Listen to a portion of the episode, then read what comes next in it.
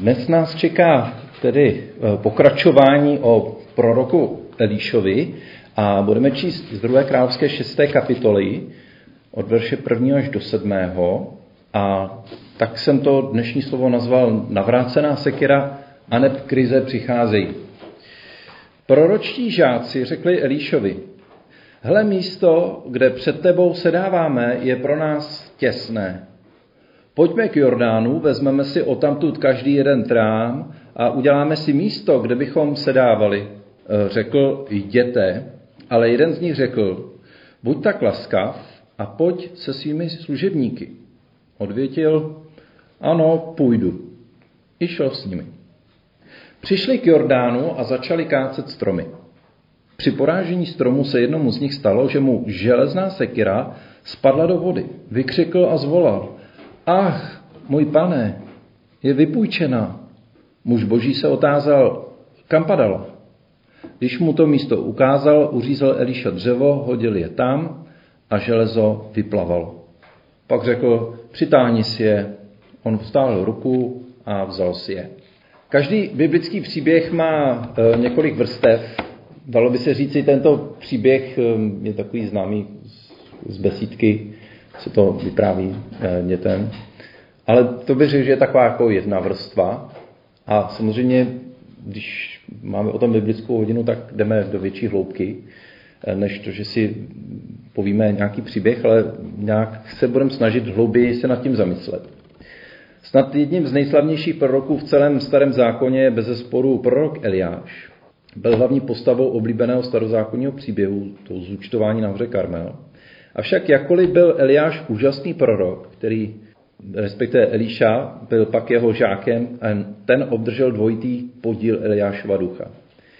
A to je ten prorok, o kterém dneska mluvíme. Jedním z důvodů, proč si myslím, že bychom si měli zvyknout vlastně číst celou Bibli, teda i starý zákon, je ten, že existují relativně takové neproskoumané pasáže, které nás při hlubším pozorování vyučí nějaké mimořádné eh, praktické životní pravdě.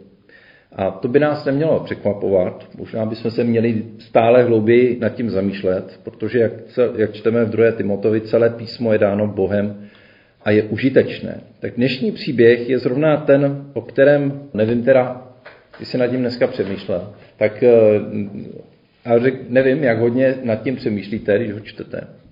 Přesto je to lekce, která nás má naučit o našem chození s Pánem Ježíšem Kristem.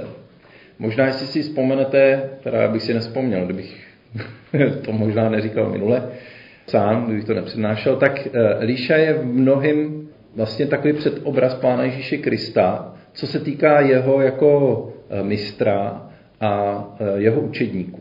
Vidíme mnoho podobných věcí a v tomhle si myslím, že i dneska ten, ten Elíšův příběh nám právě o chození s Ježíšem Kristem něco praktického a důležitého chce osvětlit. Tak zaprvé bych řekl, požehnání se přenáší z generace na generaci.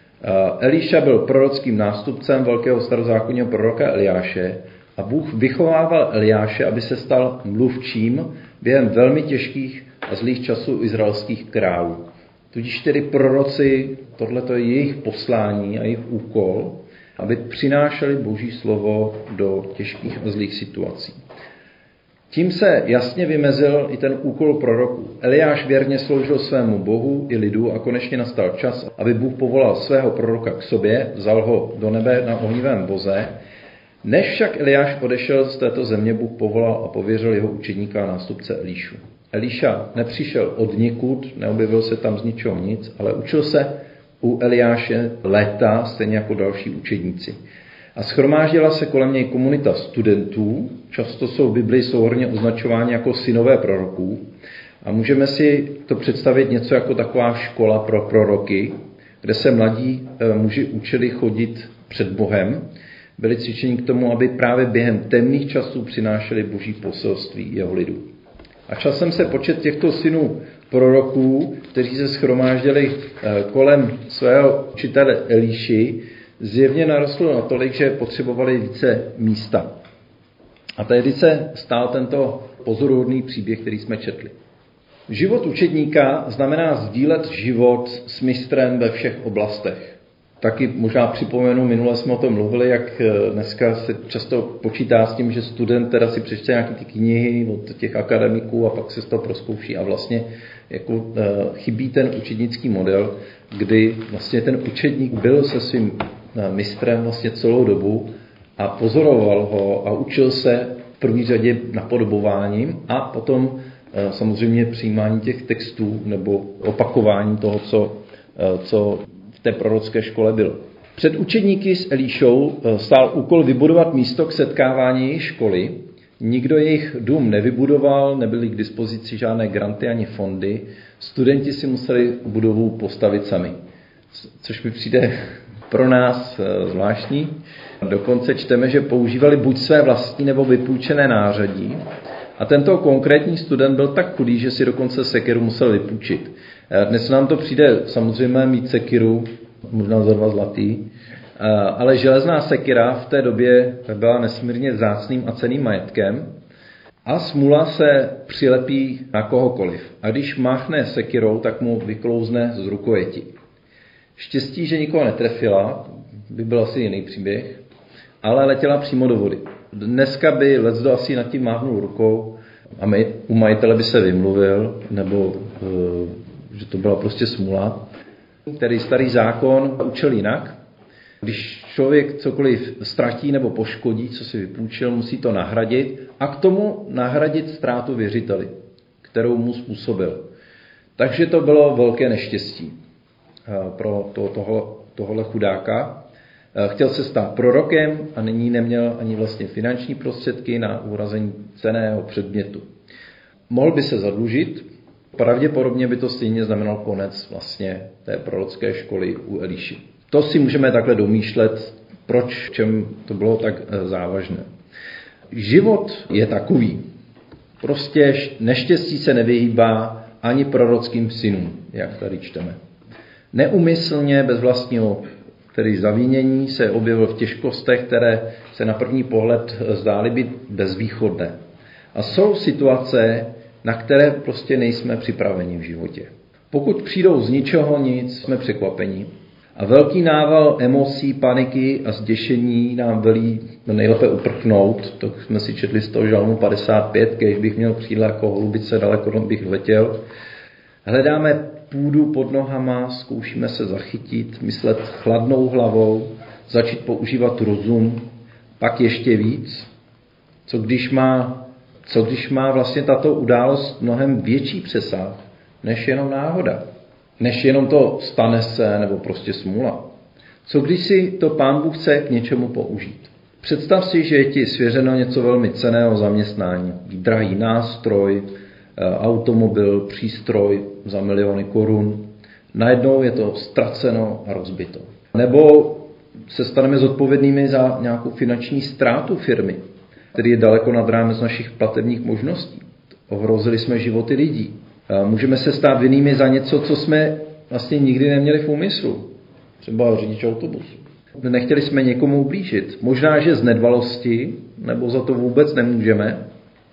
Náhle jsme byli v indispozici, byla to náhoda, výpadek paměti, ukliknutí na počítači, nebo jsme měli moc starostí a byli jsme nesoustředění. Stane se chyba. Možná se to může stát komukoliv z nás. Možná, že se to i stalo. A jak čteme, stává se to i prorockým synům. První, co z nás vyleze, je volání ne, ne, to ne. Stejně jako ten prorokův syn volá běda, hebrejské slovo zní ach. Kolikrát zaznělo našimi životy ach, ne, to ne. Mně se to stalo dneska odpoledne, ve tři hodiny mi volala Jana Matulíková a říkala, ty nepřijdeš na biblickou hodinu? A já říkám, ach ne. Stane se to, že člověk občas něco prokoučuje. Nějakým způsobem se mi podařilo vymazat ze svého kalendáře dnešní biblickou hodinu. Ale to, že jsem tady vlastně, je právě ta odezva na to, ach ne, co s tím, tak to tak bývá, milí bratři a sestry. Přestože jsme v Kristu, dějou se takové věci a řekl bych, že tahle situace, věřím, že bratři a sestry, eh, který mě moc možná poslouchají ze záznam, mě omluví. Ale už to dostali mail. Teda. Ale tohle to bych řekl, že není tak eh, těžká situace, jako když třeba člověk řídí vlak nebo, nebo autobus, nebo přijde velká ztráta a ohrozí to životy mnoha lidí. Právě proto tento příběh je tak cený. Eh, dějí se takové věci a my můžeme přijmout nějaké poučení z tohoto příběhu. Víra je pro těžké chvíle. Víra je tu pro situaci, když jsme v krizi. Eh, víra znamená tichou důvěru, právě když nám je zlé. Když přijde krize, je třeba co nejrychleji opět spočinout boží náruči a věřit, že nás provede. Že nám ukáže cestu, kudy z toho ven. Někdy je to skrze přímý zázrak, to si dneska připomínáme, jindy je to skrze moudrou radu, což vlastně tam taky nějaká rada byla.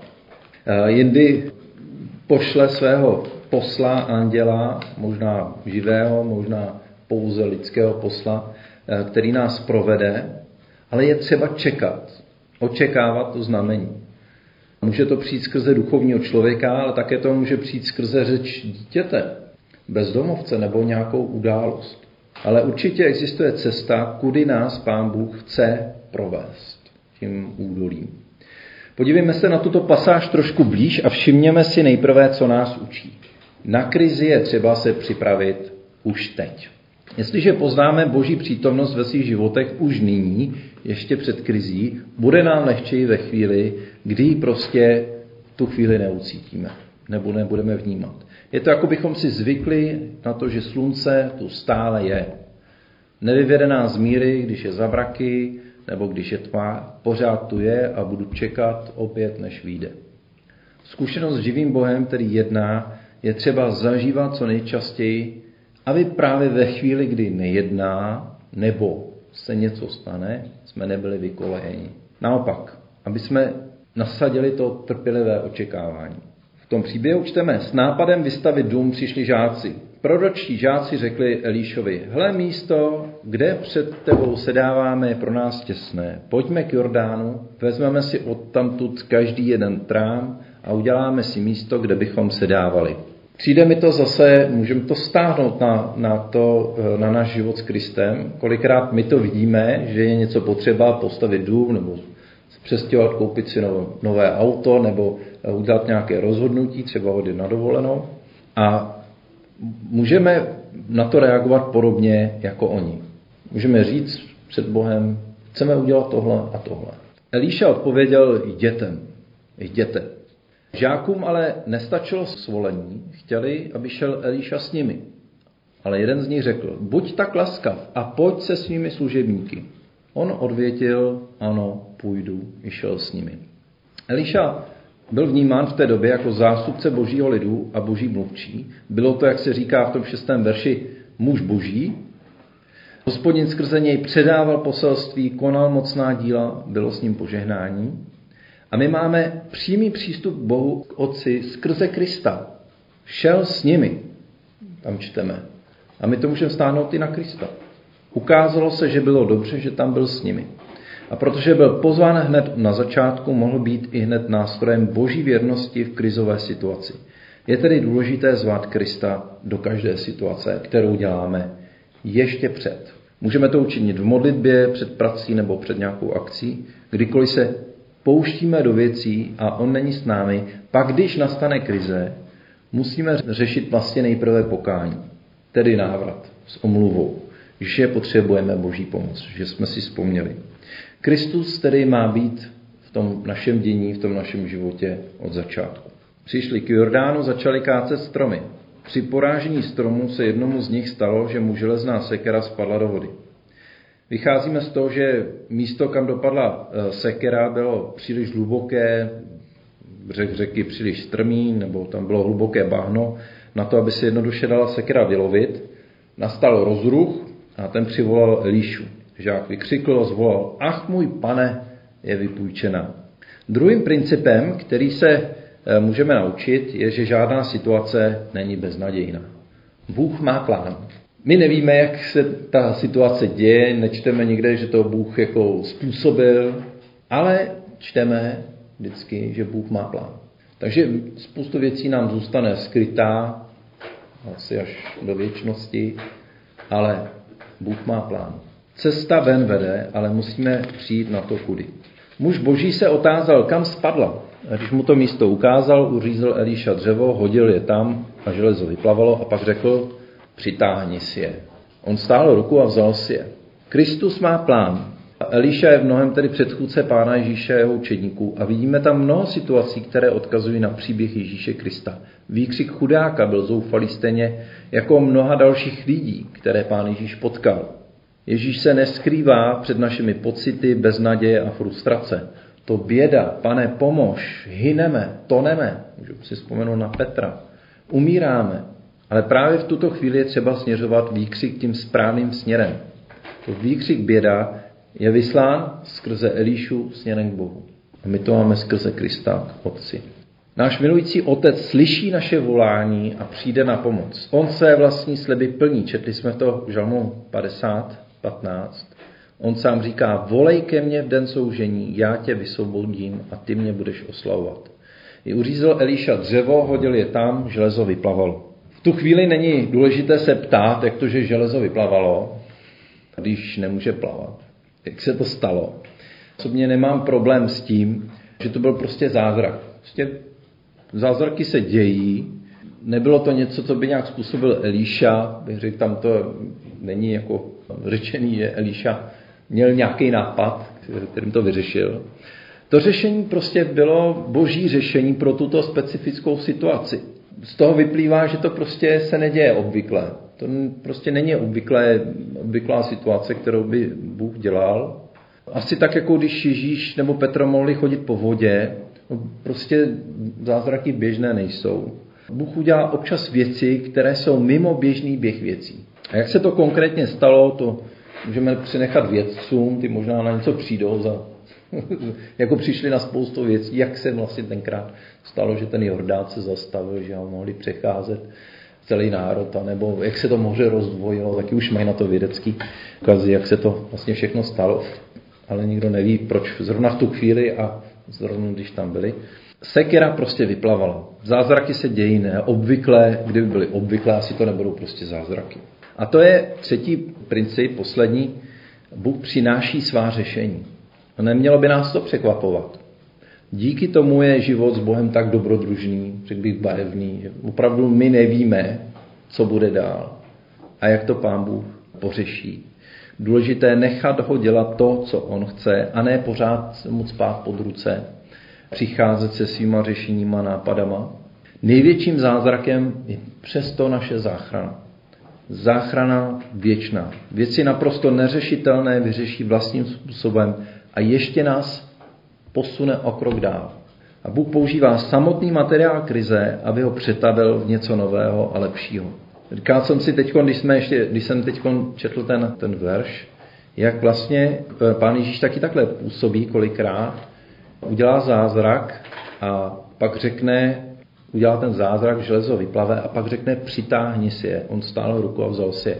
Je to takový jako dost podobný často, kdy Ježíš někoho uzdraví a řekne vstaň a choď a on teda se musí na ty nohy postavit a udělat ten krok už jako zdravý člověk. Prostě poslechnout to, to co mu Bůh řekne a udělat ten, ten krok. Závěrem, krize s největší pravděpodobností se nevyhnou ani nám. Je důležité, aby s námi v nich byl od počátku Pán Bůh. Na naše pozvání. Tady to čteme vlastně, že to je na naše pozvání. Je třeba na tuto krizi se připravit už nyní, tím, že se naučíme být citliví na jeho vedení. A když přijde krize, volejme klidně, nevím teda klidně v pozovkách, běda, ale také, pane, jaký je tvůj plán, jaké je tvé řešení. Očekávejme na boží řešení a následujme je.